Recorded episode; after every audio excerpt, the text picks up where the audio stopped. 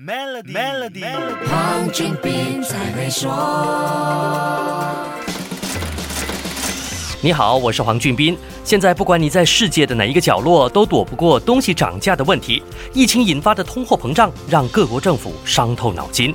前面跟你说过，经济学人智库二零二一年全球生活成本指数的调查发现，以当地货币计算，接受调查的一百七十三个城市的物价平均上涨了百分之三点五，出现了五年来最快的通货膨胀率。那么，马来西亚的物价上涨速度是不是跟世界同步呢？我们目前感受到的通膨压力又是不是我国历史上的最高水平呢？听听马来西亚经济研究院研究员肖赛子博士怎么说。其实目前我们根据大马统计局最新的数据，就是二点九八线的一个数字，跟马来西亚历史上曾经看到过的通膨的五八线、六八线来比的话，我觉得我们目前面临的这个通胀还不算真的是大马曾经面对过的一个高通胀水平，还其实。是属于一个历史上的一个合理的一个水平控制范围内的。尽管数据显示，我国今年前面三个季度的通货膨胀攀升的相对比较快，但跟全球的通胀速度比较，还不算是太过令人担忧的情况。所以目前的情况不会对国家银行的利率有太大的影响。这也是为什么目前马来西亚央行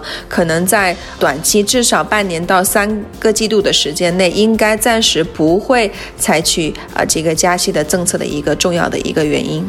既然涨价是全世界共同面对的问题，主要还是各国两年来对抗疫情的后遗症。那么，在供应链之外，还有什么因素造成了通货膨胀在全世界上升呢？这跟我们又有什么样的关系呢？下一集跟你说一说。守住 Melody，黄俊斌才会说。黄俊斌才会说。